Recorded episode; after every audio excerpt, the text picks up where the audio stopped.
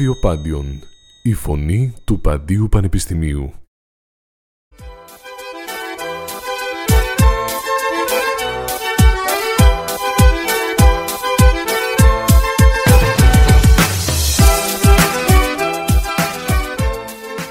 Καλημέρα, ακούτε ράδιο Πάντιον. Σας καλωσορίζουμε για πρώτη φορά στην εκπομπή Άνθρο με τους Νίκος Σιδερή, Αντρέα Μπεκύρη, Θάνια Βαβούρη. Χαιρόμαστε ιδιαίτερα που μετά από όλη τη σκέψη και ετοιμασία είμαστε παρέα σας. Να συστηθούμε; Μποζού και από μένα, αυτό το υπέροχο και ζεστό πρωινό Τετάρτης. Ε, η ώρα νομίζω θα μας κράξει τα αρκετή, αλλά με ένα καφεδάκι πιστεύω θα είμαστε μια χαρά. Είμαι ο Νίκος Σιδερής, σπουδάζω κοινωνική ανθρωπολογία στο τέταρτο έτος, το οποίο ευελπιστώ να τελειώσω το καλοκαιράκι που έρχεται. Όπως με κατεμοιάσει, θα έχουμε θέμα. Για την υπόλοιπη μία ώρα θα είμαστε μαζί και ελπίζω να έχετε την όση διάθεση έχουμε κι εμείς. Bonjour από σένα λοιπόν και καλημέρα από μένα. Είμαι ο Αντρέας Μπεκύρ και σας καλωσορίζουμε στην εκπομπή μας. Χαίρομαι και εγώ που βρίσκομαι εδώ μαζί σας, παιδιά, και που θα κάνουμε συντροφιά τετάρτη, κάθε Τετάρτη και Πέμπτη πρωί και σε επανάληψη τη Σαββατοκύριακα Βέβαια. για όσους δεν μας έχασαν και δεν ήπιαν το καφέ τους καλά-καλά. να μας συγχωρέσετε για οποιοδήποτε λάθος ή ατέλεια που μπορεί να υπάρχουν στις πρώτες εκπομπές. Αυτό είναι προφανώς σημάδι της απειρίας μας και πιστεύω εν πορεία θα το βρούμε όλοι μαζί. Χαίρομαι και εγώ με τη σειρά μου, παιδιά, να μοιράζομαι το πρωινό αυτό μαζί σας και ελπίζω να το χαρούν και οι ακροατές μας. Να πούμε λίγα λόγια για το κόνσεπτ της εκπομπής. Ε, ναι, δεν νομίζω να το ξέρουν ακριβώς. Παρότι τη διαφήμιση που έχει γίνει. Η εκπομπή μας έχει τη μία μέρα επιστημονικό χαρακτήρα, ενώ τη δεύτερη έχει πιο φοιτητικό. Πιο συγκεκριμένα, κάθε Τετάρτη θα φιλοξενούμε καθηγητές, καθηγήτριες, φοιτητές, φοιτήτριες και ανθρώπους που συνδέονται με το αντικείμενο, συνομιλώντας μαζί τους για ερευνητικά τους ενδιαφέροντα, έρευνες ή εργασίες που έχουν διεξαχθεί, αλλά και οποιαδήποτε ιδέα ή σκέψη θα ήθελαν να μοιραστούν με την ανθρωπολογική μας κοινότητα. Μία εβδομάδα πριν την έλευση των καλεσμένων, θα, θα τρέχει στα μέσα κοινωνικής δικτύωσης και συγκεκριμένα στο ανθρωπάντιον παπάκι για να καταλάβετε όλοι. Φόρμα ερωτήσεων μέσω της οποίας θα μπορείτε να μας γράψετε ερωτήσεις ή θα μπορείτε να μοιραστείτε μαζί μας και με εμά και με τους καλεσμένους μας σε κάθε εκπομπή την ημέρα τις ερωτήσεις σας. Κάθε Πέμπτη όμως αλλάζουμε το ύφος μας και έρχονται στο στούντιο. Γίνεται χαμούλης. Έρχονται χαμόλη, έρχονται στο στούντιο φοιτητές, φοιτήτριες, απόφοιτοι και θε- που θέλουν να κουβεντιάσουν μαζί μας για τις εμπειρίες τους στη σχολή, κάποιες χιουμοριστικέ καταστάσεις που σίγουρα έχουν βιώσει, όλοι έχουμε βιώσει, προτάσεις για το τμήμα και για τον κλάδο, κάποιες ιστορίες που θέλουν να μοιραστούν μαζί μας και οτιδήποτε άλλο σχετίζεται με τη φοιτητική ζωή. Αυτό ευελπιστούμε να μας φτιάξει τη διάθεση αλλά και να μας προβληματίσει παράλληλα. Επίσης, έχουμε την ιδέα, έχουμε στο site μας μια στήλη που λέγεται Submit. Περιμένουμε εκεί, παιδιά, να κάνετε ένα χαμό, να γράψετε ό,τι θέλετε. και κάθε Πέμπτη θα. Τα διαβάζουμε θα παρέα. διαβάζουμε αυτά παρέα. Το submit αυτό θα το βρείτε όπως είπε και ο Νίκος στην ιστοσελίδα μας anthropadio.com φτιαγμένη με πολύ μεράκι αλλά το κυριότερο με πάρα πολύ YouTube τα φιλιά μου σε όλη την ιδέα να μας ακούει να είστε παρέλα παιδιά να είμαστε Η Τάνια ήταν το μυαλό αυτή που να Ήτανε, δώσουμε τα, ναι, ναι, ναι, τα ναι. credits. η Θάνια ήταν ο... Το μαύρο πρόβατο. το gadget genius. Η σελίδα αυτή φιλοδοξούμε να γίνει ένας ψηφιακός χώρος για εμάς τους φοιτητές ανθρωπολογίας, όπου θα μπορούμε να διαβάζουμε άρθρα δικά μας, αποφύτων, καθηγητών, εργασίες συμφοιτητών, αλλά και ανθρωπολογικά νέα όπως σεμινάρια, ημερίδες, διαλέξεις και δράσεις. Γενικά θα είναι μια πάρα πολύ ωραία καταστασούλα και περιμένουμε να υπάρχει και ανταπόκριση. Σε όλες αυτές τις στήλες που είπε η Θάνια που έχω δίπλα μου, μπορείτε να συνεισφέρετε κι εσείς στέλνοντάς μας το email στο anthropandion.gmail.com Ό,τι εσείς θέλετε. Περιμένουμε τα άρθρα σας, τις εργασίες σας, τους προβληματισμού σας.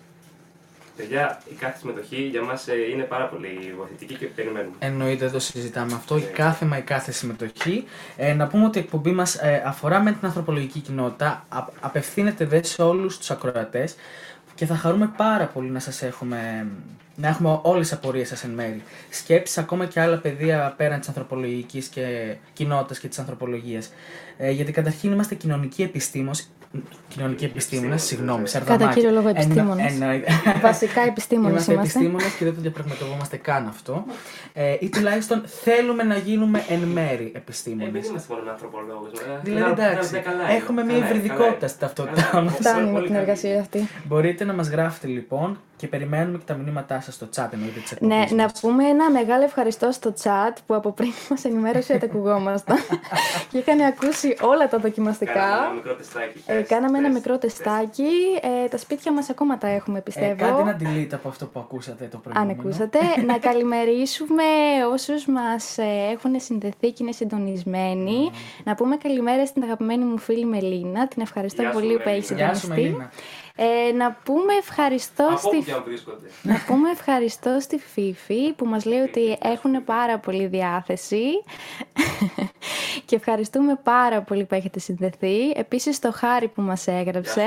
Γεια σου, Καλά. Χάρη. κουρέα μου, Καλημέρα γεια στο σου. συνάδελφο. Χάρη. Χάρη, χάρη. πολύ ωραίο Ε, πράγμα, όλοι οι Χάρη. γνωστοί ας μας γνωστοποιήσουν ε, την παρουσία τους, να τους χαιρετήσουμε. Καλημέρα σε όλους. Από όπου και αν βρίσκονται. Από το λεωφορείο που μπορεί να έρχονται, από το σπίτι που μπορεί να κάθονται να να γλαρώνουν λίγο ακόμα. Ναι, από εκεί που πίνουν το διπλό τους καφέ Βέβαια. και μας ακούνε και Βέβαια. μας κάνουν και χάρη. λοιπόν, για να έχετε μία ιδέα, παιδιά, λοιπόν, το τμήμα μας είναι το μοναδικό αμυγός ανθρωπολογικό τμήμα στην Ελλάδα. Εμείς. Και Ε, να μόνο εμείς πούμε θέλουμε. ότι έχει φτιαχτεί με πολύ μεράκι και πολύ κόπο από τους ανθρώπους του τμήματός μας. Και πρέπει κάποιος επιτέλους να τους ευχαριστήσει. Εν μέρει, Τους ναι. καθηγητές, Εμάς περιμένουμε. τη γραμματεία, τους Όλα αυτά τα χρόνια. Όλους πρέπει να τους ευχαριστήσουμε γιατί έχουν δώσει πάρα πολλά στον κλάδο και τον έχουν αναπτύξει όσο, όσο κανείς. Στέλνουμε την καλημέρα μας και στον Ευθύμη. Ευχαριστούμε πάρα πολύ που μας ακούς. Καλή αρχή, λέει Ευθύμης. Γεια σου, Γεια σου, συνειδηφωνική Ευθύνη. παραγωγή. Ευχαριστούμε πάρα πολύ, συνάδελφε. Ευχαριστούμε. Ακούμε τον ευθύνη κάθε, κάθε Τρίτη να πούμε Ναι. στις 6 με 7. Αυτό. Κάνουμε και προμό της άλλης Βεβαίως, εκπομπέ, βεβαίως. εννοείται. Βεβαίως. Μας έχουν βοηθήσει τα Μας παιδιά έχουν βοηθήσει από το αρκετά. Πάγιο, Ακούμε πάρα όλους πολύ. τους ραδιοφωνικούς μας παραγωγούς και τις εξαιρετικά ενδιαφέρουσες εκπομπές τους. Εξαιρετικά ενδιαφέρουσες. Λοιπόν, η θεμελιωτολογία λοιπόν των μαθημάτων, παιδιά, στο τμήμα μας τουλάχιστον και η γκάμα είναι τόσο ευρία που ο καθένας μπορεί να βρει κάποιο ενδιαφέρον, κάποιο ενδιαφέρον στο αντικείμενο ενασχόλησης. Τι εννοώ εγώ με αυτό; Έχουμε τόσο, εννοείς, Αδριάννη; τόσα μαθήματα, ρε παιδιά, τόσα μαθήματα. Έχουμε πολλά. Δηλαδή σε κάθε μάθημα. Δεν ξέρω τι να πρωτοδιαλέξω. Ούτε Ε, να τα σκεφτώ δεν μπορώ. Κανείς δεν ξέρει τι να πρωτοδιαλέξει. Δηλαδή, από από πού να το πιάσεις; Βέβαια, τώρα θα μας ακούνε τα παιδιά από το πρώτο και το δεύτερο έτος και θα λένε Τι πολλά μαθήματα είναι, παιδιά. Ε, τα ίδια έχουμε εμείς εδώ. Στο τρίτο θα Γι' καταλάβουμε αυτό τι εγώ θα τους πω συμβαίνει. τώρα. Καθίστε να πει το τρίτο έτος που θα έρθουν όλα τα επιλογής και θα σας ανοίξουν όσους, ε, όσους δρόμους θέλετε να πάτε. Παιδιά, Να- έχουμε μαθήματα όπως εθνοϊατρική, αστική ανθρωπολογία, βιοτεχνολογίες, μαθήματα σχετικά με τη Μέση Ανατολή, την Ανατολική Ευρώπη. Εγκληματολογία, ανθρωπολογία του σώματος, εργασία. Πολύ αγαπημένα μαθήματα. Τροφή και ποτό, δίκαιο. Παιδιά, έχουμε ε, τα πάντα όλα. εντάξει. Τι να πω, ψηφιακή ανθρωπολογία, τέχνη, κριτική ανάλυση λόγου, μετανάστευση, ιστορία. Μ, Μην πει κανείς για την ιστορία, δεν του αρέσει. Γιατί Όχι. έχουμε Εσύ θέματα. έκανες Ε, έναν αστεναγμό. Γιατί, ναι, ναι, ναι, όχι, εντάξει. Αγαπάμε και την ιστορία και την κυρία Μονότη που την κάνει. Αγαπάμε εννοείται για την την ιστορία. αγαπάμε. Την καλημέρα μας στην κυρία Μαρονίτε, είναι συντονισμένη μαζί Την μας. καλημέρα Και σε μας όλους- σε όλους τους καθηγητές βασικά. καθηγητές. Ο, μακάρι να είναι συντονισμένοι και να μας Μακάρι. ακούνε οι άνθρωποι. Και τους ευχαριστούμε πάρα πολύ για τη θερμή υποδοχή στην ιδέα μας και τη στήριξή τους. Εννοείται, ευχαριστούμε πάρα πολύ. Μετά από αυτό το preview, ας δούμε τι έχει το πρόγραμμα για σήμερα. Σήμερα, επειδή είναι και, και πρώτη εκπομπούλα, μην την πάμε στα πολύ βαριά, να κάνουμε μια εισαγωγή, λέω, τι είναι αυτό που τελικά επιλέξαμε να κάνουμε; Για- γιατί είμαστε εδώ δηλαδή; Γιατί είμαστε εδώ; Συμφωνώ μαζί σου, Νικολή μου. Νικολή μου. Νικολή. Νικολή μου, γιατί έτσι θα φωνάζω τον Νίκο. Αν ακούσετε ποτέ ένα Νικολή, απευθύνομαι στον Νίκο, παιδιά. Αλλά και να φέρουμε όλους ε, εσάς που μας ακούτε και δεν έχει ξεκαθαριστεί το τοπίο του τι εστί ανθρωπολογία ακόμα μέσα μας και μέσα σας μαζί, ε, να φέρουμε ε, πιο κοντά την ιδέα της ανθρωπολογίας και του τι εστί ανθρωπολογία εν μέρη. Ανθρωπολογία λοιπόν, καλά έχει πλάκα γιατί κάποια στιγμή ήμουν με ένα φίλο μου που αν μας ακούει τώρα του στέλνει τα φιλιά μου και με ρώτησαν ε, τι σπουδάζω οι φίλοι του; Ε, και το απάντησα. Οπότε, Κλασική ερώτηση. τι σπουδάζεις. τι σπουδάζεις. ε, οπότε γυρνάει και μου λέει Ξέρεις, ε, επειδή μπήκα στη διαδικασία και το έψαξα, Οπα, ε, γιατί λες ψέματα; Ε, ρίχνω κάτι γέλια εγώ εκείνη τη στιγμή ε, και λέω, για πες μου ρε ντεντέκ τι, τι σπουδάζω και το κρύβω. και μου λέει, όχι ανθρωπολογία, κοινωνική ανθρωπολογία. Ε, καλά. Ε, και εκεί γελάω Αυτός πολύ. Είναι ψαγμένος, Εντάξει, είναι- εντάξει. είναι ψαγμένος. Για να μην λέμε και ψέματα κι εμείς λοιπόν, στην Ελλάδα υπάρχει μόνο ο κλάδος της κοινωνικής πολιτισμικής ανθρωπολογίας, ίσως και της φυσικής ανθρωπολογίας στην ιατρική σχολή, που σχετίζεται περισσότερο με την ανατομία. Στο εξωτερικό η ανθρωπολογία είναι μια ομπρέλα, μπορούμε να πούμε μεταφορικά, που εμπεριέχει μαζί με την κοινωνική και τη φυσική ανθρωπολογία, την αρχαιολογία και στην Αμερική έχουν και τη γλωσσολογία, με σκοπό μια όσο το δυνατόν πιο ολιστική, σφαιρική θα λέγαμε προσέγγιση, γι' αυτό που ονομάζουμε άνθρωπο. Εσένα κάποια στιγμή ένας σε είχε μπερδέψει και σε είχε πει ιατροδικαστής; ναι, ε, νομίζω συγκαταλέγεται στις top ε, απαντήσεις του σπουδάζω ανθρωπολογία. Η μία ήταν ε, ε, τι σπουδάζεις ανθρωπολογία, α, ιατροδικαστής. Ιατροδικαστής, ναι. πριν πιω το καφέ μου. Ναι, ναι, ναι. Και η δεύτερη ήταν ε, τι σπουδάζεις ανθρωπολογία, άρα μπορείς να μου πεις το ποσοστό λίπος που έχω στο σώμα μου. Εντάξει, ήταν εύκολε απορίες. Όχι, εντάξει. Κάθε πορεία καλοδεχούμενη. παιδί, Δεν συζητάμε ήμουν αυτό. καυστική, απλά Βέβαια. χαμογέλασα να πω. Τσαντίστηκα. Έτσι, Να έτσι, πούμε πάντα. καλημέρα και στη Μαρία που μας λέει καλή αρχή. Καλημέρα, Καλημέρα, μαράκι Μαράκι. μας. Παιδιά, όντως, ο όρος πράγματι χρησιμοποιείται με διαφορετικούς τρόπους σε διαφορετικές χώρες. Για παράδειγμα, όπως όλοι ξέρουμε, τουλάχιστον εμείς εδώ η παρέα μας, σε αρκετά τμήματα του εξωτερικού, συγκεκριμένα στην Ευρώπη, η ανθρωπολογία χρησιμοποιείται με τον όρο εθνολογία. Από την οπτική ότι η εθνολογία μελετάει πολυμορφικά παιδιά την φυλετική ανθρώπινη διάσπαση. Διασπορά, συγγνώμη. Ε, Στις Ηνωμένες Πολιτείες Αμερικής, παιδιά, ό,τι αποκαλείται πολιτισμική ανθρωπολογία ονομάζεται εθνολογία αντίστοιχα στα ευρωπαϊκά κράτη. Ό,τι ακούς στην Αμερική. Ό,τι ακούς. Γιατί εδώ στην Ελλάδα, εντάξει, ακόμα είμαστε λίγο. Μην το Έχουμε πεις. ακόμα περιθώρια. Μην το πεις, μην το βελτίωσης. πεις, Έχουμε περιθώρια. μην το βελτίωσης. πεις. Βέβαια, ωραία, σταμάτα. Γιατί στο εξωτερικό, όπως ξέρουμε όλοι, υπάρχουν τμήματα ανθρωπολογίας παιδιά για οτιδήποτε μπορούμε να φανταστούμε. Δηλαδή, εγώ πρόσφατα, το τέταρτο έτος, γιατί εγώ είμαι ο παππούς εδώ της παρέας, στο μάθημα της κυρίας Αγγελίδου, γεια σας κυρία Αγγελίδου, πολύ ωραίο μάθημα. πρόμο και το εκεί. κοινωνικοί μετασχηματισμοί. Γεια σας, κύριε Έμαθα ότι σε τμήματα του εξωτερικού υπάρχει ο κλάδος της ανθρωπολογίας του αθλητισμού. Και παιδιά, εκεί εγώ βρήκα αυτό που θέλω να κάνω. Λες, εδώ είμαστε, τελείωσε. Εδώ τελείωσα, εγώ έκλεισα. έκλεισα. Μάλιστα. Μπορώ να σε Έκλεισα. πάρω μετά στο πάδιο στη Σέντρα. Πα- Πάντω σέντρα με τον φίλο μου τον Βασίλη του Γουτσινά και τον. Πάμε για, άλλη, για άλλο promote εν μέρη. Έχουμε πιάσει όλες τις εκπομπές Ε, σήμερα Τα και τις παιδιά μας promote. κάνουν και πες promote. οπότε Εννοείται, να τους εντάξει. το αποδώσουμε. Ε, δίκιο. Και στο δώσε πάσα να στα πω. Δύο πολύ ωραίες αθλητικές εκπομπές. Να μπείτε να ακούσετε τα παιδιά. Μμμ. Να μπείτε, παιδιά, όμω, να μπείτε. Εσείς έχετε βρει κανένα έτσι πραγματάκι που σας αρέσει. Και εγώ, ανθρωπολογία του αθλητισμού. Σταμάτα, σταμάτα. Σίγουρα, εννοείται. Σταμάτα. Επειδή το είπα εγώ. Δεν μπορούσα να ανταγωνισμό νομίζω. Ε, Αν Σου πάρεις τη πάρτε θέση, θα δουλειά. πάρεις τη θέση, θα πάρεις τη θέση. Θα σταμάτα. τσακώνεστε για το ποιο θα μπει πού, παιδιά. Εμένα μου έχει τραβήξει το ενδιαφέρον ο κλάδος της εθνογλωσσολογίας. Όλα τα Μμμ, μάτια. ακούς Μην το μεγάλα, κλέψετε έτσι, όμως, και γιατί λες, δεν τον «Α, έχετε εντάξει». ακούσει από άλλο εκτός από μένα. Εντάξει. Ε, που είναι κυρίως ανεπτυγμένο στην Αμερική. Μμ. Μου αρέσει και τα παιδαγωγικά Είναι ταυτόχρονα. στην Αμερική ανεπτυγμένο. Δεν το- Δεν Ναι. περίμενε κανείς να σου πει την αλήθεια. Έχω, Δεν το έχω μείνει περίμενε speechless. Δεν δηλαδή. θέλω Εντάξει, ειρωνίας. εντάξει. Ε, ναι, και στην παιδα- παιδαγωγική ανθρωπολογία θα μπορούσα να με φανταστώ, θα το δούμε. Να σου Εσύ- μια παιδαγωγός, φοβερή. Τα Εξαιρετικότατη. παιδιά σου εγώ θα τα πάρω να τα Έτσι, γαλουχίσω. έτσι, έτσι, έτσι.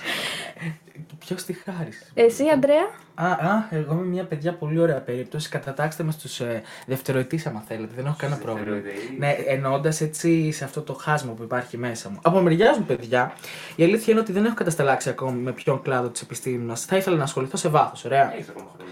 Μωρέ, χρόνο έχω, αλλά όπως και να το κάνουμε, περνάει ο όχι, είσαι χρόνος. ωραίος, Και ο είσαι χρόνος ωραίος. είναι χρήμα, κουλουπού, κουλουπού, σου ξουμούξου μανταλάκια. Νο, Ε, δεν και θέλω αυτό- να γίνω σε χώμα οικονομικούς.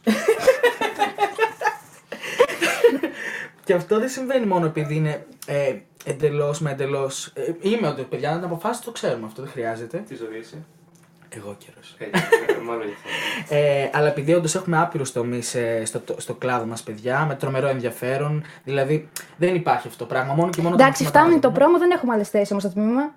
Θα γεμίσουν τα μηχανογραφικά. να σου Εντάξει. πω, Να Πρόεδρε, ανοίξουμε, ας αγάπη. ανοίξουμε λίγο. Να ανοίξουμε, δεν κατάλαβα. Η κυρία Ντοσάκης ω πρώτος θα ανοίξει και με έχεις Εντάξει, παραπάνω. συγγνώμη. Λοιπόν, θα κάνω πρόμο πάλι Θα την αρχίσουν οι εργασία μου. μεταγραφές στην Όχι. ανθρωπολογία με 10% μετά το τέλος τη εκπομπής. Ελπίζω να μας ακούσει η κυρία Τουντασάκη και η αίτησή μας πραγματικά να γίνει δεκτή. Γιατί δεν Ή γίνεται. μπορεί να φύγουν μερικοί. Μπορεί να μην κάνουν, Τι κάνω εγώ εδώ, να φύγω. Ε, Όπως πολύ καλά παιδιά ξέρετε, το τελευταίο καιρό ασχολούμαι με. Τι ασχολούμαι; Με τι; την ειδική ταυτότητα. Α, ευχαριστώ, Η Νικολή. υβριδική Πρώτη φορά το ακούω Μας αυτό. έχει ζαλίσει εδώ και Μην το ένα πεις. εξάμεινο. Α, εντάξει, θα σας ζαλίσω και ακόμη περαιτέρω, παιδιά. Λοιπόν, η υβριδική ταυτότητα, τουλάχιστον με την έρευνα που έχω κάνει, ασχολείται με το τόπο καταγωγής, ανατροφής, γέννησης, συγγένειας, μπλα μπλα μπλα μπλα μπλα μπλα, μπλα. Ε, μ, γενικά, θέλω να ασχοληθώ με την πολιτισμική ανθρωπολογία προς το παρόν. Εντάξει, αυτό θέλω.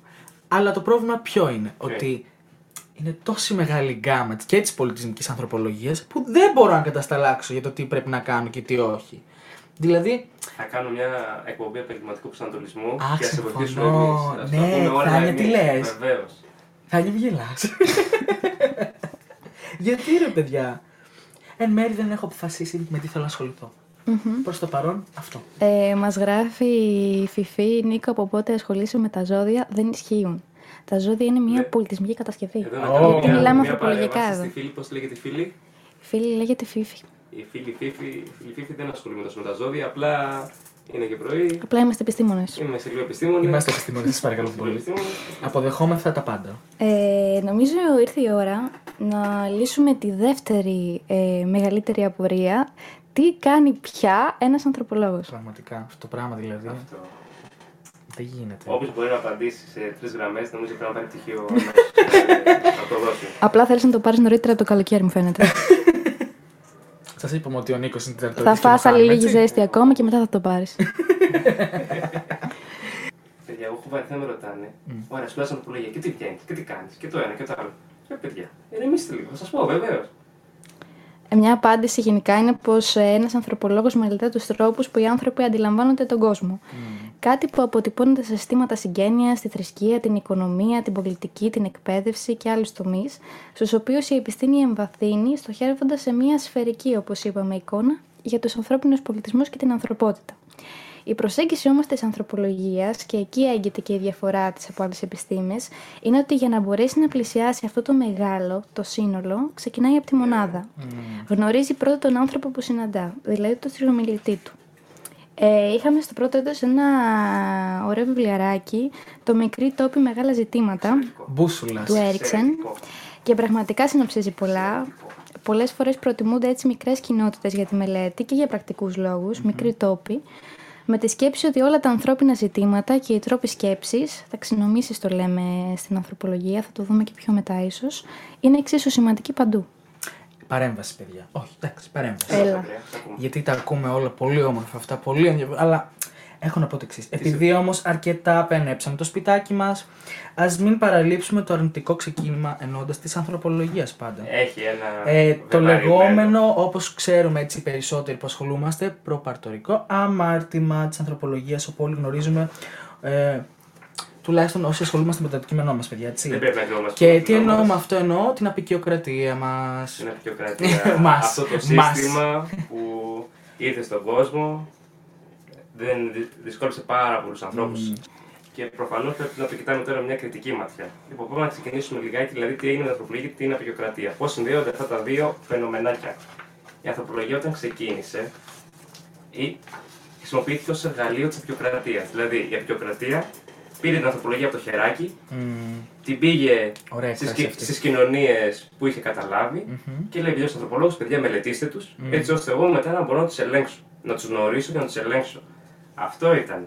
Και πήγανε οι, η ελίτ των δυτικών χωρών, άντρες πάντα, βεβαίως, Εννοείται. βεβαίως, Μην μην τα ξεχνιόμαστε. ξεχνάμε αυτά. Μην ξεχνιόμαστε. Πήγανε εκεί λοιπόν, είδαν εκεί τους ντόπιους πληθυσμούς, λένε Γεια σας, θα σας μελετήσουμε από εδώ από εκεί. Αλλά μην αγχώνεστε, θα σας εκμεταλλευτούμε και μετά και λίγο. Όχι, γεια Δεν σας. ε, Good προβάλλουμε και morning. έτσι. ε, Bonjour. Ε, Bonjour. Ε, Σε ποιον απευθυνόμεθα. Σε κανένα, πώς ήταν η απεικιοκράτης, ρε. Α, bonjour. Bonjour. Bonjour, bonjour. βεβαίως. Εγώ είμαι ένας Επειδή είμαστε κυκλοσωμαθείς εδώ πέρα, Είμαι δεν ένας μιλάμε να λόγος. παρατηρήσω. Ε, Duolingo, Γερμανικά παιδιά, δεν Duolingo. ξέρω να πω. Απευθύνηση. Έτσι λοιπόν. Και τώρα βέβαια πρέπει να κοιτάξουμε την ανθρωπολογία μέσα από μια κριτική ματιά. Τώρα έχουμε αλλάξει στυλ και είμαστε πιο κοντά στους ντόπιους πληθυσμούς παρά στον ουσιαστικό λόγο που υπήρχε παλαιότερα. Επίσης να πούμε παιδιά ότι πολύ έχει αλλάξει και η έρευνα έτσι, η οποία γινόταν κάποτε, η οποία γίνεται Βεβαίως. τώρα. Συγκεκριμένα η, μεθο- η μεθοδολογία, παιδιά. Μπορεί να το έχουν ακούσει πολύ αυτό, αλλά θα πω πέντε πραγματάκια να καταλάβουν πάνω κάτω τι εννοούμε και τ- φρεσκάρουμε και τις γνώσεις μας έτσι. Γνώσεις μας. Δηλαδή είναι τρομερό αυτό το πράγμα. Κατά την αρχική περίοδο της απεικιοκρατίας, οι ανθρωπολόγοι είχαν το τίτλο Ανθρωπολόγοι της Πολυθρόνας. Όχι, πε μου. Τι είναι αυτό τώρα; Τι είναι αυτό; Όπως εμείς που καθόμαστε εδώ πέρα, ωραία γραφτά Ναι, ναι, ναι. ναι. Και να λέμε πω, πω τι κάνουν αυτοί εκεί πέρα κάτω. Μιλάμε πιο εξαιρετική έτσι, προσέγγιση δεν μπορούσε να Στην φέρει ο Αφρική, Νικολής μας. στην Ασία και στη Λατινική Τέλεια, Αμερική. ναι, ναι, ναι. Ας κάτσω εγώ εδώ Α στείλουν ένα ερωτηματολογιάκι ωραίο, να μου απαντήσουν. Ε, πάνω κάτω αυτό να βγάλω συνέβαινε. και ένα συμπερασματάκι μετά. Α. Πολύ ωραίο και μια θεωρία έτσι μεγάλη, Α, grande. α, Βέβαια, βέβαια. Βεβαίως. Ε, πάνω κάτω, Νικολή, αυτό συνέβαινε. Τι εννοώ με αυτό; Ε, δεν έκαναν οι ίδιοι την έρευνα, αλλά το υλικό τους το συγκέντρωναν ιεραπόστολοι, αξιωματικοί, ταξιδιώτες και μπορείτε. Ελίτ, ελίτ. ρε παιδί μου, ξέρετε τώρα, ε, Όλοι αυτοί οι καλοί άνθρωποι. Και ε, εννοείται όλοι αυτοί. οι- Το αφ- ε, αφρόκρεμα, Ναι, πώς το ναι, λένε. οι αφρόκρεμα. Ελίτ. Ε, και εκείνοι έγραφαν από, τα, από την Πολυθρόνα τους με λίγα λόγια, εξ, εξού και η έκφραση ανθρωπολόγοι της Πολυθρόνας, έτσι. Αυτό σταδιακά άρχισε να αλλάζει, όπως είδαμε και νωρίτερα με τις ε, χρηματοδοτήσεις των ανθρωπολόγων για έρευνες στις απικίες και να καταλήγει σε μια μέθοδο που το είδος της διαφέρει, ε, επικρατούσε ως σήμερα. Έχουμε Ναι. και τα νέα μέσα σήμερα, οπότε Έχουμε, διευκολυνόμαστε. έχουμε Δεν εξελιχθεί. πάμε να μιλάμε ένα τετραριάκι Έχουμε- και να στείλω μια πένα και γράφουμε. Και αυτά ωραία ήταν, δεν ήταν ωραία. Ω, Ωραία ήταν, ωραία, πραγματικά ωραία. Πραγματικά. Εντάξει, μάλλον την έρευνα αυτή την έχετε ακουστά, ονομάζεται επιτόπια και αυτό σημαίνει ότι πάμε στον τόπο. Ε, όχι μία-δύο εβδομαδούλες έτσι για αναψυχή, να βγάλουμε μερικά story με Και διαρμηνέα πολύ, και πολύ, σε και ξενοδοχείο. Τοποθεσία. Ε, οι ανθρωπολόγοι μένουν στο πεδίο συνήθως ένα με δύο χρόνια, μαθαίνοντας την τοπική γλώσσα και βρίσκοντας κατάλημα στο σπίτι κάποιου κατοίκου. Και πραγματοποιούν τη λεγόμενη συμμετοχική παρατήρηση. Ή αλλιώς το μαμαδίστικο, το κλασικό. Ε, δηλαδή, άμα πέσει όλο από τον μπαλκόνο, θα πε και εσύ. Εντάξει, νομίζω ένας μικρός Ό- ανθρωπολόγος όλοι θα απαντούσε είμαστε, ναι. Ναι, ναι, ναι. Θα την έτρωγε την τιμωρία του. Μόνο τιμωρία. Παιδιά, Ένα πράγμα που με απενευόμαστε σαν ανθρωπολόγοι και είναι η επιτόπια έρευνα. Σε καμιά άλλη επιστήμη δεν υπάρχει τόσο συστηματική έρευνα και σε τόσο μεγάλο χρονικό διάστημα. Και δεν θέλω να θίξω τους συναδέλφους κοινολόγους, αλλά ενδιαφέρουμε λιγάκι. Εδώ είμαστε πιο συστηματικοί. Πάμε εκεί, καθόμαστε εκεί δύο, χρο- δύο χρονάκια, ωραία, ωραία. Μαυρίζουμε. Θα μαυρίσουμε. Άμα είμαστε βέβαια. τροπικά Γινόμαστε κλίματα. κάρβουνο, λέει. Ή κάνουμε δεμα- δερματάκια, άμα είμαστε σε Ναι, ναι, ψυχά. ναι, Τσίτα, ναι, ναι, τσίτα. ναι. Εμπλεκόμαστε με τους ανθρώπους περισσότερο. Μμμ. Δεν έχουμε θέμα με τους κοινωνιολόγους, αγαπάμε και αυτούς. Ω, εννοείται. Κάνουν καλή Ε, δουλειά, πολύ καλή ε, δουλειά. εννοείται, δεν έχω Αλλά συζήτηση. είναι λίγο διαφορετική. Το λίγο διαφορετική. Ναι, το λίγο διαφορετική. Βέβαια είναι και λίγο δύσκολο να πας εκεί να κάτσει δύο χρόνια να γνωρίσεις τη γλώσσα. Δεν μου φαίνεται πολύ δύσκολο. Κι όμως, άμα το θες πραγματικά, το κάνεις. Έχουμε και παραδείγματα που πούμε. Ε, ε, απ' τα παραδείγματα δηλαδή, οκ. Εντάξει, εμένα μου είχε μείνει αυτή η ιστορία. Ε, τη θυμάμαι από το πρώτο έτος με έναν ανθρωπολόγο, πραγματική ιστορία, που έκανε έρευνα στις Άνδης Juicy. και οι ντόπιοι ρε παιδί μου το βράδυ έμεναν όλη τη νύχτα σε ένα παγωμένο ποτάμι. Και έμεινε στο παγωμένο το ποτάμι, όλη τη νύχτα. όλη τη νύχτα μπήκε μέσα στο ποτάμι. Ε, Ε, σκληρός, ωραία, σκληρός, και εγώ θα σκληρός. κάνω τώρα την ερώτηση. Εσείς ε, συνάδελφοι και συμπαραγωγή, Α, μετά από τρία με τέσσερα χρόνια σπουδών, μμμ. εδώ σας θέλω, θα μπαίνατε στο ποτάμι; Θες να απαντήσει, Νίκο. Εγώ πάντως θα έμπαινα, Α. αν μετά με περίμενε μια φωτιά, ένα μπουρνούζι έτσι μετά να ζεσταθούμε Μμ. και, και ένα ψήσιμο. Δηλαδή τώρα να κάτσει στο ποτάμι μου φαίνεται πολύ δύσκολο. Βέβαια υπάρχουν και άλλοι τύποι πολύ πιο ενδιαφέροντες από αυτόν Μμ. που πάνε σε κάτι ωραίες φυλές της Λατινικής Αμερικής και τι κάνουνε, Τι κάνουμε. ψυχοτροπικά ναρκωτικά για να δουν Α. την τεχνιακή κατάσταση Ε, των τόπιων. Είσαι ακραίος. Δεν είναι αυτό τίποτα Μόνο το για την παραπάνω. έρευνα, όλο για Δεν την είναι έρευνα. αυτό τίποτα το παραπάνω. Όλη την έρευνα. Εγώ, παιδιά μου, ωραία, μου δινόταν η ευκαιρία να μπω στο ποτάμι και σε έβγαινα μετά με υποθερμία, κρίση υποθερμίας. Θα πήγαινα όμως κι εγώ, πήγαινε. παιδιά. Εννοείται ότι θα πήγαινα, δεν το συζητώ αυτό. Είσαι καλός ανθρωπολόγος. Είσαι, είσαι, είσαι ικανός. Ε, Δεν ξέρω αν είμαι καλός ανθρωπολόγος, αλλά θα πήγαινα. Οπότε πρέπει να βρεις γρήγορα τον κλάδο που σε ενδιαφέρει γιατί χάνονται ταλέντα έτσι. Ε, μωρέ, δεν ξέρω, Θάνια, εσύ τι λες, δεν ξέρω. Το βιβλίο λέγεται, είναι του 97 και λέγεται Coming Out uh, of the Sun. Oh, Εμένα yeah. νομίζω το δικό μου βιβλίο θα είναι Coming Out of the River, uh, very quick. Τα αγγλέζικα μα είναι εντάξει. Εντάξει, Άλλο για, είναι. τώρα στο σοβαρό όμως, ε, για τους ανθρώπους αυτούς δεν ήταν τραβηγμένο, ήταν μια πράξη που είχε τη δική της σημασία και το παράδειγμα αυτό μας δείχνει ακριβώς ότι διαφορετικοί λαοί βλέπουν τα πράγματα ή τα ξυνομούν με διαφορετικούς τρόπους. Παιδιά όμως, εμένα γι' αυτό μου τη σπάει πολύ όταν ακούω τη λέξη αυτονόητο που λέμε συνέχεια αυτονόητο, αυτονόητο. Αφού δεν μοιραζόμαστε όλοι τον ίδιο νου, ρε παιδιά, ούτως ή άλλως.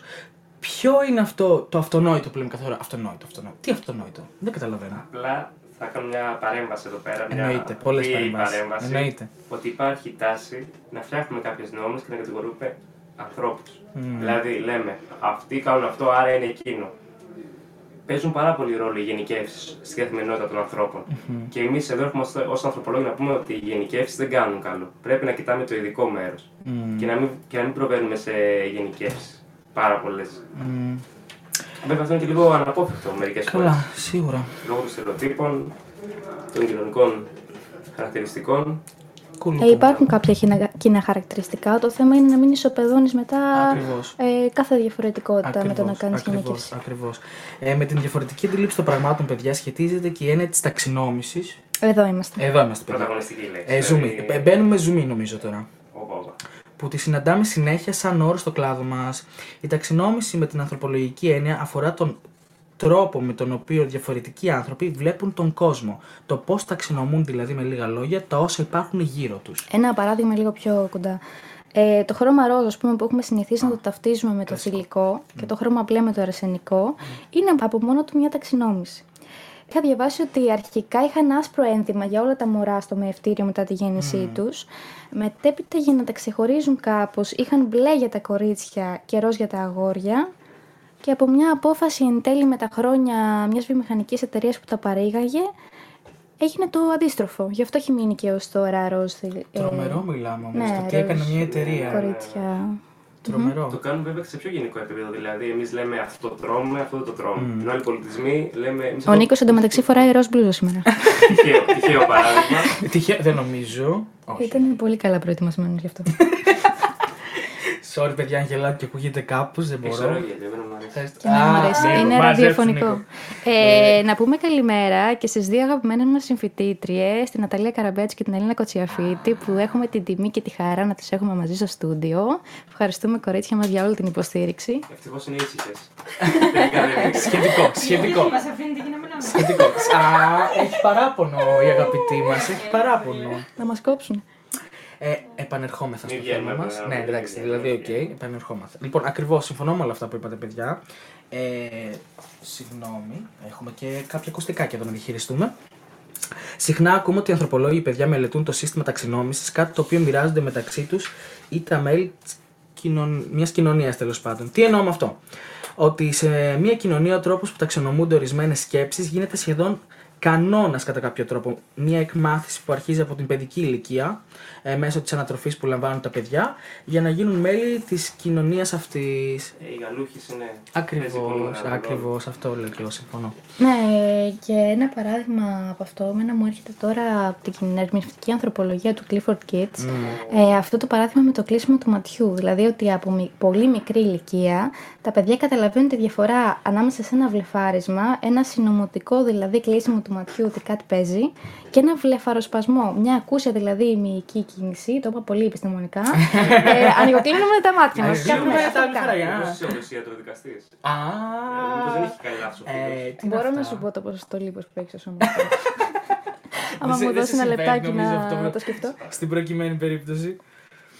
Ε, ακόμα ένα που θυμάμαι εγώ, παιδιά, ήταν με τη συγγένεια και οι σχέσεις που την διέπουν σε κάθε κοινωνία.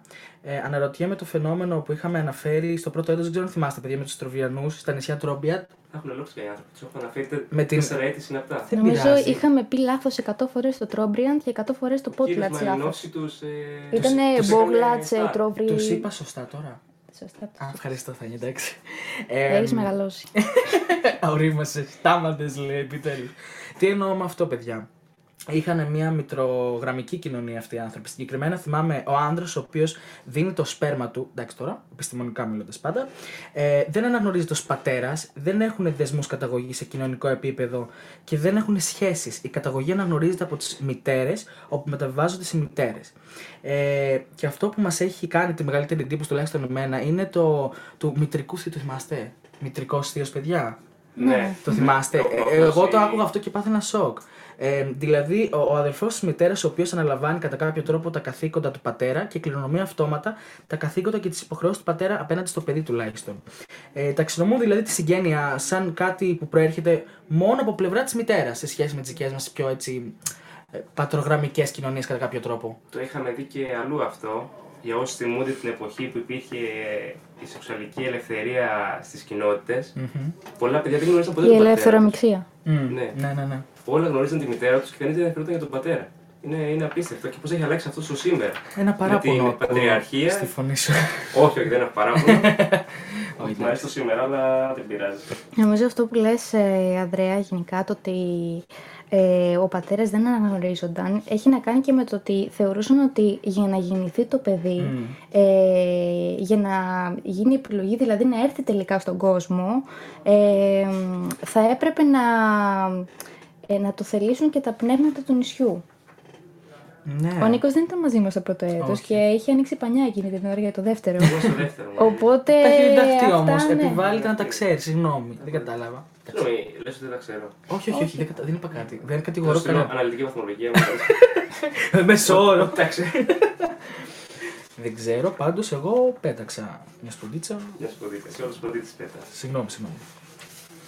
Πάντως τα παραδείγματα διαφορετικών τρόπων σκέψης είναι πάρα πολλά. Δηλαδή το βλέπουμε και μεταξύ και εντός θεωρούμενου ως ομογενοποιημένου πλαισίου. Α πούμε και στην Ελλάδα. Διαφορετικά σκεφτόμαστε εμείς, διαφορετικά κάποιοι άλλοι με κάποια άλλα βιώματα, Mm. κάποιες άλλες καταστάσεις. Και αυτός στην ανθρωπολογία είναι ένας κανόνας. Ότι δεν πρέπει να θεωρούμε ότι σκέφτονται όλοι με τον ίδιο τρόπο. Ο καθένας σκέφτεται διαφορετικά και πρέπει να προσπαθούμε να μπαίνουμε στον τρόπο σκέψης του δικό τους. Να, ακριβώς αυτό. Το να μπαίνουμε στη θέση του άλλου ανθρώπου.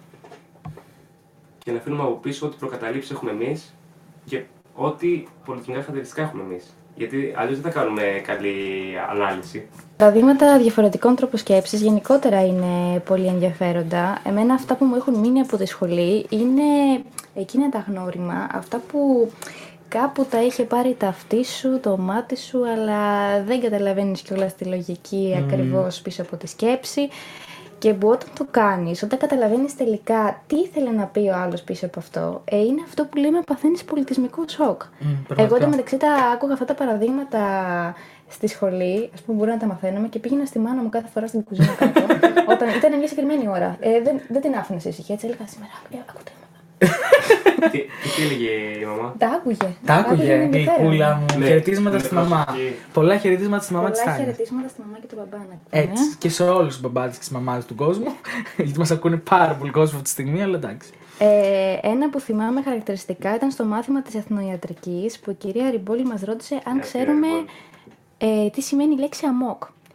Και εμείς θυμάμαι να απαντάμε να σε πιάνει μια τρέλα, Ναι, ναι, μια τέτοια πράγματα. παράνοια, έπαθα αμόκ. Ναι, αυτό. Ε, μας Το ρωτάει χρησιμοποιούμε. εκείνη την ώρα από πού προέρχεται, εάν έχουμε καμιά μάντεξ- μαντεψιά Μμ.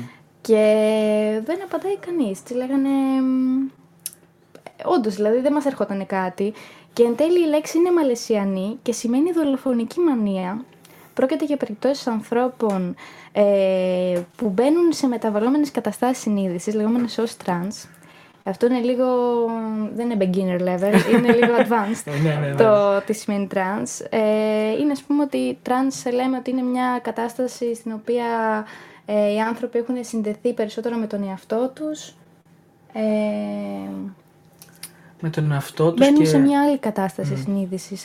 Και τέλος πάντων δολοφονική μανία γιατί σκοτώνουν εκείνη την ώρα όταν ε, μπαίνουν σε αυτό οι συγκεκριμένοι άνθρωποι, όποιον βρουν μπροστά τους Τσακ μπαμ. και ονομάζονται δρομή στο ΟΜΟΚ. Αυτό συναντάται ε, στη Μαλαισία, μόνο σε συγκεκριμένη περιοχή και ο μόνος τρόπος ε, για να το σταματήσεις μας είχε πει ότι είναι να το σκοτώσεις. Άρα όταν μας λέει κάποιος ότι είμαι σε αμόκ, φυλαγόμαστε, δεν βγαίνουμε από το σπίτι. Κάνουμε Σε αυτή την μερικά περίπτωση- βήματα πίσω. Σε αυτή την περίπτωση γελάμε, γιατί πραγματικά είδατε πόσο μεγάλο υπόβαθρο μπορεί να έχει μια λέξη που χρησιμοποιούμε εμείς τόσο απλά.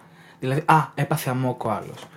Και έχει ένα τρομερά Σε- σε μεγάλο διαφορετικούς υπόβαθρο. πολιτισμούς, Ναι, ε, τα πραγματικά. πράγματα είναι Είναι, τελείως διαφορετικά. είναι αξιοσημείωτο αυτό να το αναφέρουμε ότι μια απλή λεξούλα, την οποία χρησιμοποιούμε εμείς τουλάχιστον στις δυτικές κοινωνίες, έχει τρομερά μεγάλο υπόβαθρο σε Οπότε, μερικές άλλες άμα πας κοινωνίες. στη Μαλαισία και πεις. Έχω αμόκ. Στο γόνατο.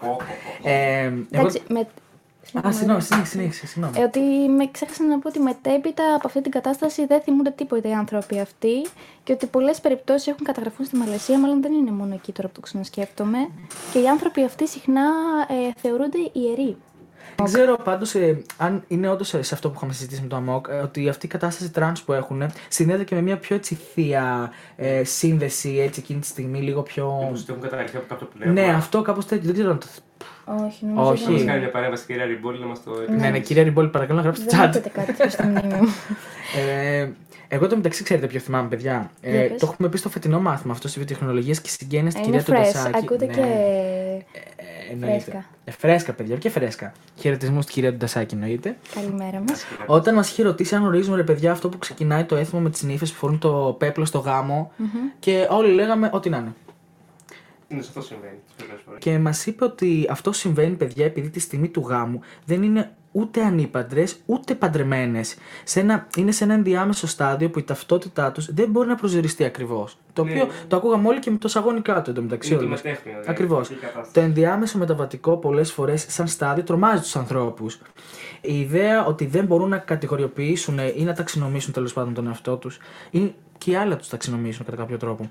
Φορούν το πέπλο λοιπόν μπροστά από το πρόσωπο επειδή θεωρούνται επικίνδυνες σε αυτή τη μεταβατική κατάσταση για να μην κάνουν κακό με το βλέμμα τους σε κάποιον που τους, ε, σε κάποιον από τους προσκεκλημένους στην ε, παρούσα φάση Καλά, της, εντάξει, ε, τώρα δεν το φοράνε και μέχρι κάτω, αλλά Καλά. παλαιότερα, Παλαιότερα, ήταν ναι, ναι, πραγματικά ναι. όλο Ναι, ναι, ναι, και ναι, το ναι. ανέβαζες όλο πίσω. Και υπάρχουν ε, σε μερικές περιπτώσεις, ακόμα τουλάχιστον δεν ξέρω και στην Ελλάδα, σε χωριά και τέτοια, που το, το συντηρούν ακόμα αυτό το Το πράγμα. συντηρούν πάρα πολύ. Ναι. Και στι κοινότητε των Σαρακατσάλων που έχουμε βρεθεί να τις ακούμε. Ναι, ναι, ναι, ναι, ναι. το Πάρα πολύ αγαπημένο έντονο. μάθημα της κυρίας Αστρινάκη, Ανθρωπολογία της Σύγχρονης Ελλάδας.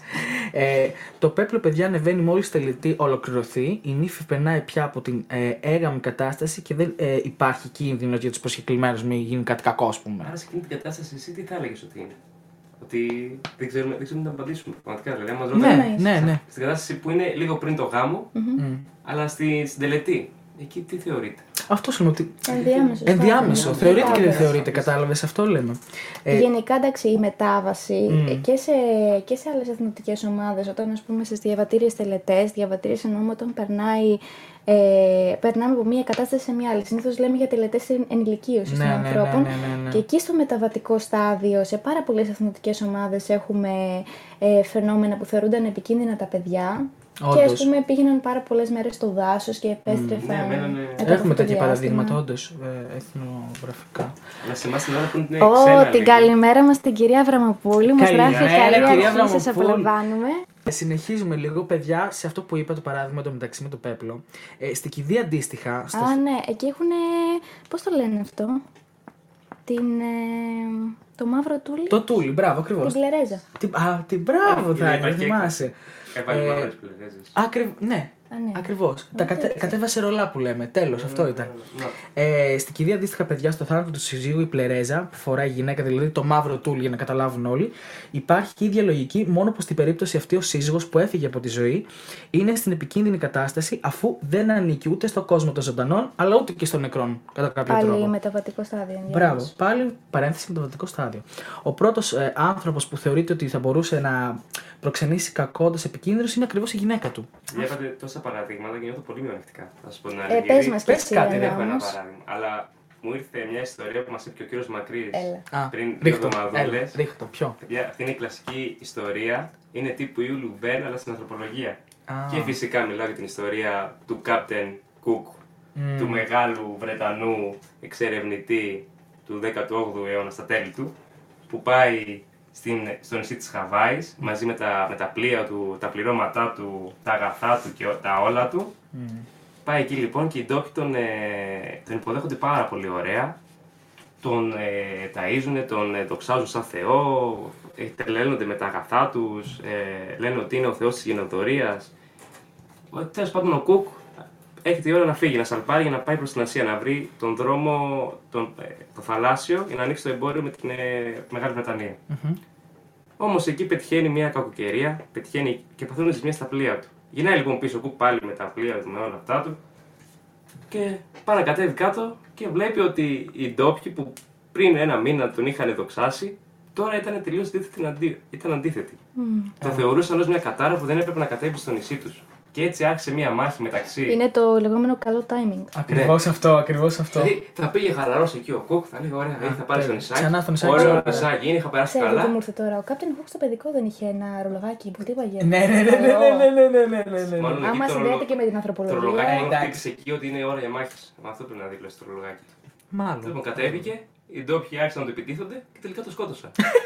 Sorry. Η εξήγηση ποια είναι; Ότι παιδιά έχει αλλάξει η περιδιολόγηση των ντόπιων και γίνει την εποχή που ήρθε ο Κουκ, θεωρήθηκε ως ένα, Κακός ένα οιωνός. πνεύμα, ένας θεός της Κατάρα που δεν έπρεπε να κατέβει στο νησί τους. Και έτσι το σκοτώσαν. Α, οπότε ήταν εποχιακό το θέμα. Ήταν δηλαδή. εποχιακό. Α, οπότε την, άλλη, την εκείνη την εποχή ήταν κομπλέ, την άλλη. Δηλαδή πας no. μια εποχή στη Χαβάη Οκ. και είσαι ο, ο τουρίστας, φοβερός. Μην παραπονεθεί Αλλά κανένα άμα ξανά πας- για το timing.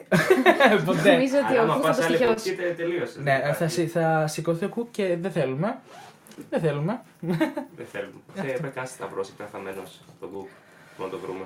Αυτή η ιστορία νομίζω ότι δείχνει ακριβώς πως τα τοπικά πολιτισμικά στοιχεία άλλοτε μπορεί να είναι υπέρ του ταξιδιώτη και μετέπειτα του ανθρωπολόγου και άλλοτε να τον αποκλείουν. Και δείχνει ακόμα πόσο σημαντικό είναι να προσπαθήσουμε να κατανοήσουμε τον τρόπο σκέψης που είπαμε ξανά των ανθρώπων για να μπορέσουμε να συνεπάρξουμε. Νομίζω, Θάνη, ότι είναι σημαντικό να κρατήσουμε από την ανθρωπολογία αυτό που μόλις είπες και ας μην την επιλέξουμε εν μέρη στο τέλος ποτέ. Έτσι, δεν ξέρω αν συμφωνείτε μαζί μου. Καλά, πολλοί φοιτητές και φοιτήτρε είναι γεγονός πως ε, ασχολούνται εν τέλει με κάτι τελείως διαφορετικό Μμ. από αυτό που σπούδασαν. Δυστυχώς. Εγώ σκεφτόμουν τις προάλλες ότι. Δεν ξέρω, στην αρχή όταν ήμασταν τόσοι πολλοί ρε παιδί μου στο πρώτο έτος, Ναι, παιδιά. έλεγες με πόσους ε, ανθρωπολόγους θα Ανταγωνισμό, θα έχω είμαι, ανταγωνισμό. θα Ε, είμαι Ανταγωνισμό, συνεπιστήμονας. συναγωνισμός. Ναι, ναι, ναι. Και ναι. μετά, ε, Συγγνώμη, και σωστά. ήταν και τόσο πολλά άτομα που πραγματικά έλεγες Πού θα προλάβω να του γνωρίσω; Και είναι σαν το Game of Thrones που λες: Είναι πάρα πολλά άτομα, πώς θα τους μάθω; Και λες: Εντάξει, ε, ηρέμησε λίγο ότι πεθαίνουν σιγά σιγά. και μένουν λίγοι. Τώρα, Και- αν στο τέταρτο έτος είμαστε Πραγματικά. ούτε διψήφιος Μα, αριθμός. μα θυμάστε, το πρώτο έτος δεν είχαμε πού να κάτσουμε. Καλά, ήμασταν εντάξει, τόσο συμβαίνει πολύ σε όλες κόσμος. τις σχολές αυτό. Καλά, εννοείται, δεν γενικότερα. συζητάμε αυτό. Ε, αλλά εν μέρη. Α μην τους έτσι. Και έχει, και έχει να κάνει, Σταυρώσουμε. νομίζω, η χρονιά μας έχει να κάνει και πολύ με το φαινόμενο της καραντίνας και του κορονοϊού. συμφωνώ. Πάρα πολλοί φοιτητές δυστυχώς ε, αποθαρρύνθηκαν με τα διαδικτυακά Ναι, ναι, ναι, ναι, ναι, μαθήματα. ναι, ναι, δύσκολη Ήταν κατάσταση. μια πρωτόγνωρη κατάσταση για όλους μας. Ήταν, ήταν, συμφωνώ. Που προσπαθούσαμε και να το διαχειριστούμε. Ειδικά για τα παιδιά δηλαδή που Αρχίσανε καπάκι Άρχισαν τα καπάκι την διαδικτυακά, καραντίνα. δεν έχουν Δεν πατήσει. έχουν ζήσει πανεπιστήμιο, δεν Πραγματικά, ξε- δεν πραγμα- έχουν ζήσει. Μα και, και εγώ να το σκεφτείς με τη Θάνη, πω ένα εξάμεινο δεν προλάβαμε. Ένα εξάμεινο δεν προλάβαμε, πλάκα ναι, πλάκα. ουσιαστικά ήταν ένα εξάμεινο Και και μετά απευθείας καραντίνα. Εσύ κάτι πρόλαβες, ρε άνθρωπε. Εγώ πρόλαβα. Ε, μην Τις παραπονιέσαι. χρυσέ εποχές πριν, πριν την καραντίνα. Εντάξει. Εντάξει, ε, πραγματικά και εγώ που ξεκίνησα στοχευμένα με την ανθρωπολογία, μου- στην περίοδο της καραντίνας ομολογώ ότι είχα δεύτερη σκέψη. Δηλαδή και εγώ απογοητεύτηκα τόσο πολύ που Η δεν πήγε αλήθεια- να σχολεί. Η αλήθεια είναι αυτή. Ναι. Πόσο μάλλον να φανταστώ ένα φοιτητή που δεν είναι αυτό που είχε διαλέξει, ίσως σκεφτόταν κάτι άλλο μετά την περίοδο της καραντίνας, πώς λειτουργήσε αυτό; Οπότε μέσα αυτού τους βήματος να πούμε και στις πολιτικές ε, της χώρας ότι η εκπαίδευση υπάρχει για μένα μόνο διαζώσεις. Η, από απόσταση είναι μόνο συμπληρωματική. Δηλαδή δεν γίνεται να μην ερχόμαστε πανεπιστήμιο. Δε- δεν, είναι, δεν μαθαίνουμε πράγματα. Δεν, ε, δεν βιώνουμε όλη την κατάσταση στην ολότητα. Ε, συμφωνώ και διαφωνώ μαζί σου παράλληλα. Τι εννοώ με Βέβαια, αυτό; καταλαβαίνω και τους ανθρώπους που δουλεύουν και τους βόλεψε πάρα Ακριβώς, πολύ. ακριβώς. η Και όχι κατάσταση μόνο, αυτή. δηλαδή υπάρχουν και παιδιά τα οποία όντως δεν έχουν τη δυνατότητα να βρίσκονται εδώ. Και η, Ναι. αυτή η εξαποστάσεως παρακολούθηση των μαθημάτων ήταν εξαιρετική και τους έδωσε και μια δυνατότητα έτσι. Γιατί πραγματικά υπάρχουν και χωρίς COVID πολλά παιδιά που δεν μπορούν να βρίσκονται εδώ. Είτε για οποιονδήποτε λόγο που δεν χρειάζεται να αναλύσουμε, γιατί δεν Νομίζω είμαστε εμείς οι δήμονες Αυτό γι' που αυτό. θέλει να πει ο Νίκος είναι ότι δεν ε, λειτουργεί αντικαθιστώντας. Σίγουρα, σίγουρα. Λέω ότι υπάρχουν τόσο αδρόμενοι στο πανεπιστήμιο, Ναι, ναι, τόσο ναι, το ναι. μάθημα, που είναι καλό να τα παρακολουθούμε.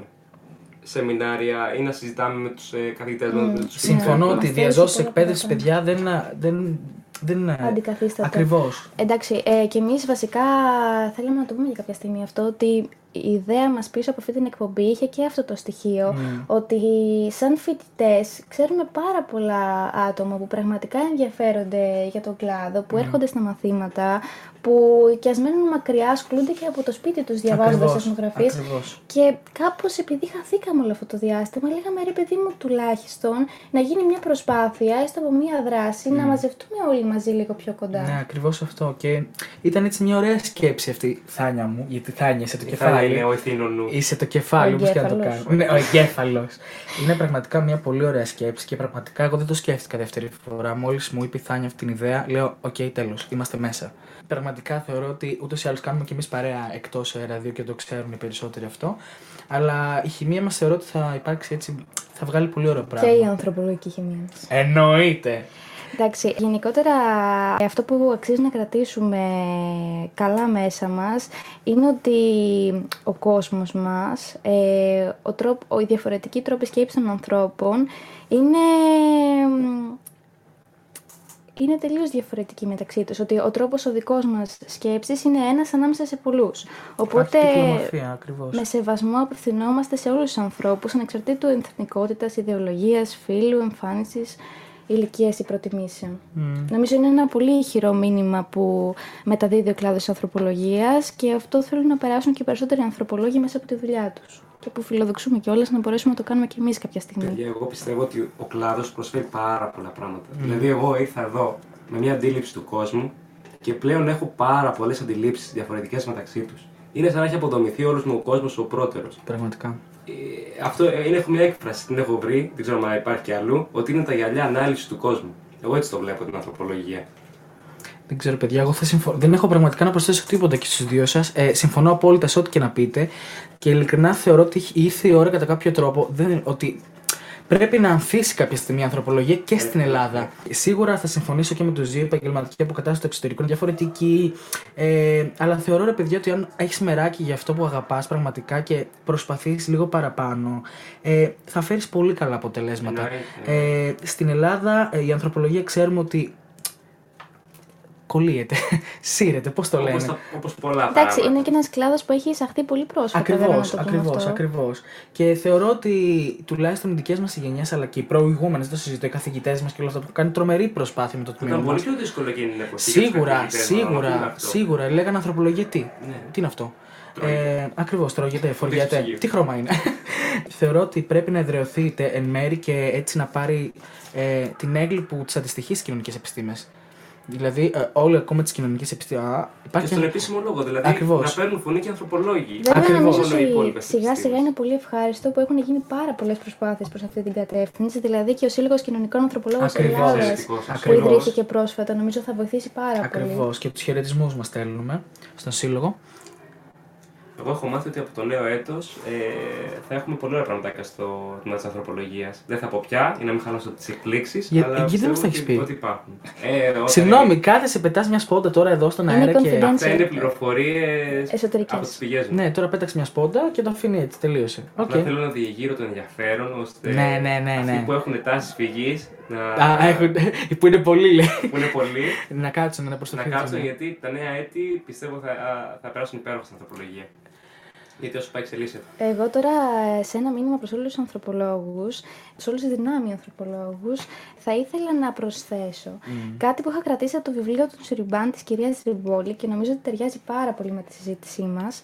Κάποια στιγμή γράφει ότι στο Νεπάλ, κατά τη διάρκεια της έρευνάς της για την εθνοτική ομάδα των Τσεπάνκ, ένας ε, νέος άνθρωπος που τον είχε γνωρίσει σε προηγούμενο διάστημα της έρευνάς της, έφυγε από τη ζωή ε, από μια ασθένεια. Γράφει ότι δεν είχε κλείσει μάτι όλο το βράδυ και αισθανόταν ενοχές και σχεδόν ντροπή. Παραθέτω. Για τη δουλειά μου, για το γεγονός ότι στην ουσία είχα χάσει αμέτρητο χρόνο για δάχαριστες σπουδές, ενώ αν είχα γίνει γιατρός θα μπορούσα να κάνω κάτι πολύ πιο ουσιαστικό για τους Τσεπάνκ από το να μελετώ απλώς τον πολιτισμό τους. Τότε, ο θείος του παλικαριού, ένας σοφός γέροντας, ο Τούλου Κάντσα και καλός της φίλος, πλησίασε και τη είπε: Ξέρω ότι δεν κοιμήθηκες, έτσι δεν είναι. Να σου εξηγήσω κάτι, κόρη μου. Εμείς οι Τσεπάνκ είμαστε καταδικασμένοι. Οι ηλικιωμένοι και οι σοφοί της ομάδας μου το ξέρουν. Βλέπουν τι συμβαίνει εδώ και αρκετά χρόνια. Αλλά εσύ μπορείς να κάνεις κάτι για εμάς πολύ σημαντικό. Μίλα για εμάς. Πες σε όλο τον κόσμο, μέσα στα βιβλία που γράφεις, ότι οι Τσεπάνγκ υπήρξαν και είχαν ένα πανάρχιο πολιτισμό από την αρχή της ανθρωπότητας. Και ας ελπίσουμε οι θεοί, τα πνεύματα και εσείς οι επιστήμονες να προστατεύσετε άλλους λαούς από την καταστροφή. Εγώ τον είχα διαβάσει, είχα συγκριθεί Εξαιρετικό. πάρα Είναι πολύ. εξαιρετικό. Δηλαδή, Συγκινηθεί πάρα πολύ. ωραιότερο κλείσμα θα μπορούσε να υπάρξει σήμερα μετά από αυτό που είπες, Στάνια. Ε, αυτό έχουμε μείνει χωρίς φωνή, δηλαδή. Δεν μπορούμε να- Άφωνη, να πούμε άναυδη. Μας έχεις. εντάξει. Παιδιά, νομίζω φτάνουμε στο τέλος. κάτι Στο τέλος. Ε; Εσύ ως στο τέλος. Ε, Παραδόξω εσύ στο τέλος. Ναι, πολύ καλό αυτό. Και στην αρχή είχαμε μερικά τεχνικά προβλήματα εν μέρη. Και ποιος Αλλά δεν θα το έχει στην βρούμε. πρώτη εκπομπή τεχνικά προβλήματα; Και ποιος δεν έχει; Ε, Ψηφιακή ανθρωπολογία τώρα κάνουμε. Ακριβώς, τώρα έχουμε Δεν πάρει έχουμε το. Τώρα έχουμε ολοκληρώσει τον κύριο ακόμα Πετρίδη το- στον πάει. ναι, Λοιπόν. υπάρχει ένας Βεβαίως. Τεχνική υποστήριξη. ο κύριος Και να Πετρίδης. πούμε ότι σε όλους τους καθηγητές μας που μας ακούνε ότι θα χαρούμε πάρα πολύ να τους έχουμε στην εκπομπή μας κάποια στιγμή, να Σίγουρα. συζητήσουμε παρέα για τα Ανοιχτή ερευνητικά τους πρόσκληση. ενδιαφέροντα, τις εμπειρίες από το πεδίο, αλλά και σε όλους τους φοιτητές φοιτητές και τις φοιτήτρες που μας ακούνε. Θα χαρούμε πάρα πολύ να μοιραστούμε μαζί εμπειρίες από τη σχολή, προτάσεις. Ε, κοτσάρω εγώ τώρα πετάγομαι ότι παιδιά αύριο να συντονιστούμε πάλι την ίδια ώρα για μια φοιτητική μάζοξη στο μικρό αυτό ταπεινό στο Θα γίνει διάκι της χαμός. Παντίου. Χαμός, χαμός. θα έχουμε τους αγαπημένους φοιτητέ του δεύτερου έτους. να πέσουν τα drum roll. Ε, Δεύτερο Δημήτρη έτος. Αντωνίου, Ανδρέας Κωστόπουλο και Μαρία Νταντίνου. Αν του λέω σωστά, αν δεν του λέω συγγνώμη ταπεινά. Δεν Το λες το πολύ έχουμε. σωστά. και θεωρώ ότι θέλετε ευχαριστήρια. Ε, σας ευχαριστούμε πάρα πολύ. Ευχαριστούμε τους πιστούς που κάτσαν από την αρχή. Μέχρι το από τέλος. τη Ε, μέση ευχαριστούμε μέχρι την το τέλος. Έλενα και την Ναταλία που, που μας ήταν εδώ κάνανε- υπομονητικά μας κάνανε παρέα και καθ' όλη τη λιώνουν- διάρκεια της εκπομπής. Λιώνουν σαν τις λαμπάδες μαζί μας εδώ παρέα. Πάμε γιατί έχουμε και μαθήματα και. Ναι, ναι, ναι, ναι, δεν πρέπει ναι. να χάσουμε. Ε, και Προφανώς. ραντεβού την ίδια ώρα αύριο. Να Σας κάνετε. ευχαριστούμε πάρα πολύ που είσαστε στην παρέα μας και για όλα τα μηνύματά σας. Στα μικρόφωνα, ο Ανδρέας Μπεκύρη, ο Νίκος Σιδερής, Θάνια Βαβούρη. Ραντεβού την Πέμπτη, ίδια ώρα. Au revoir Au revoir. και καλή μέρα σε ό,τι άλλο και κάνετε. Καλή συνέχεια σε όλους παιδιά. Γεια σας. Σας ευχαριστούμε πολύ.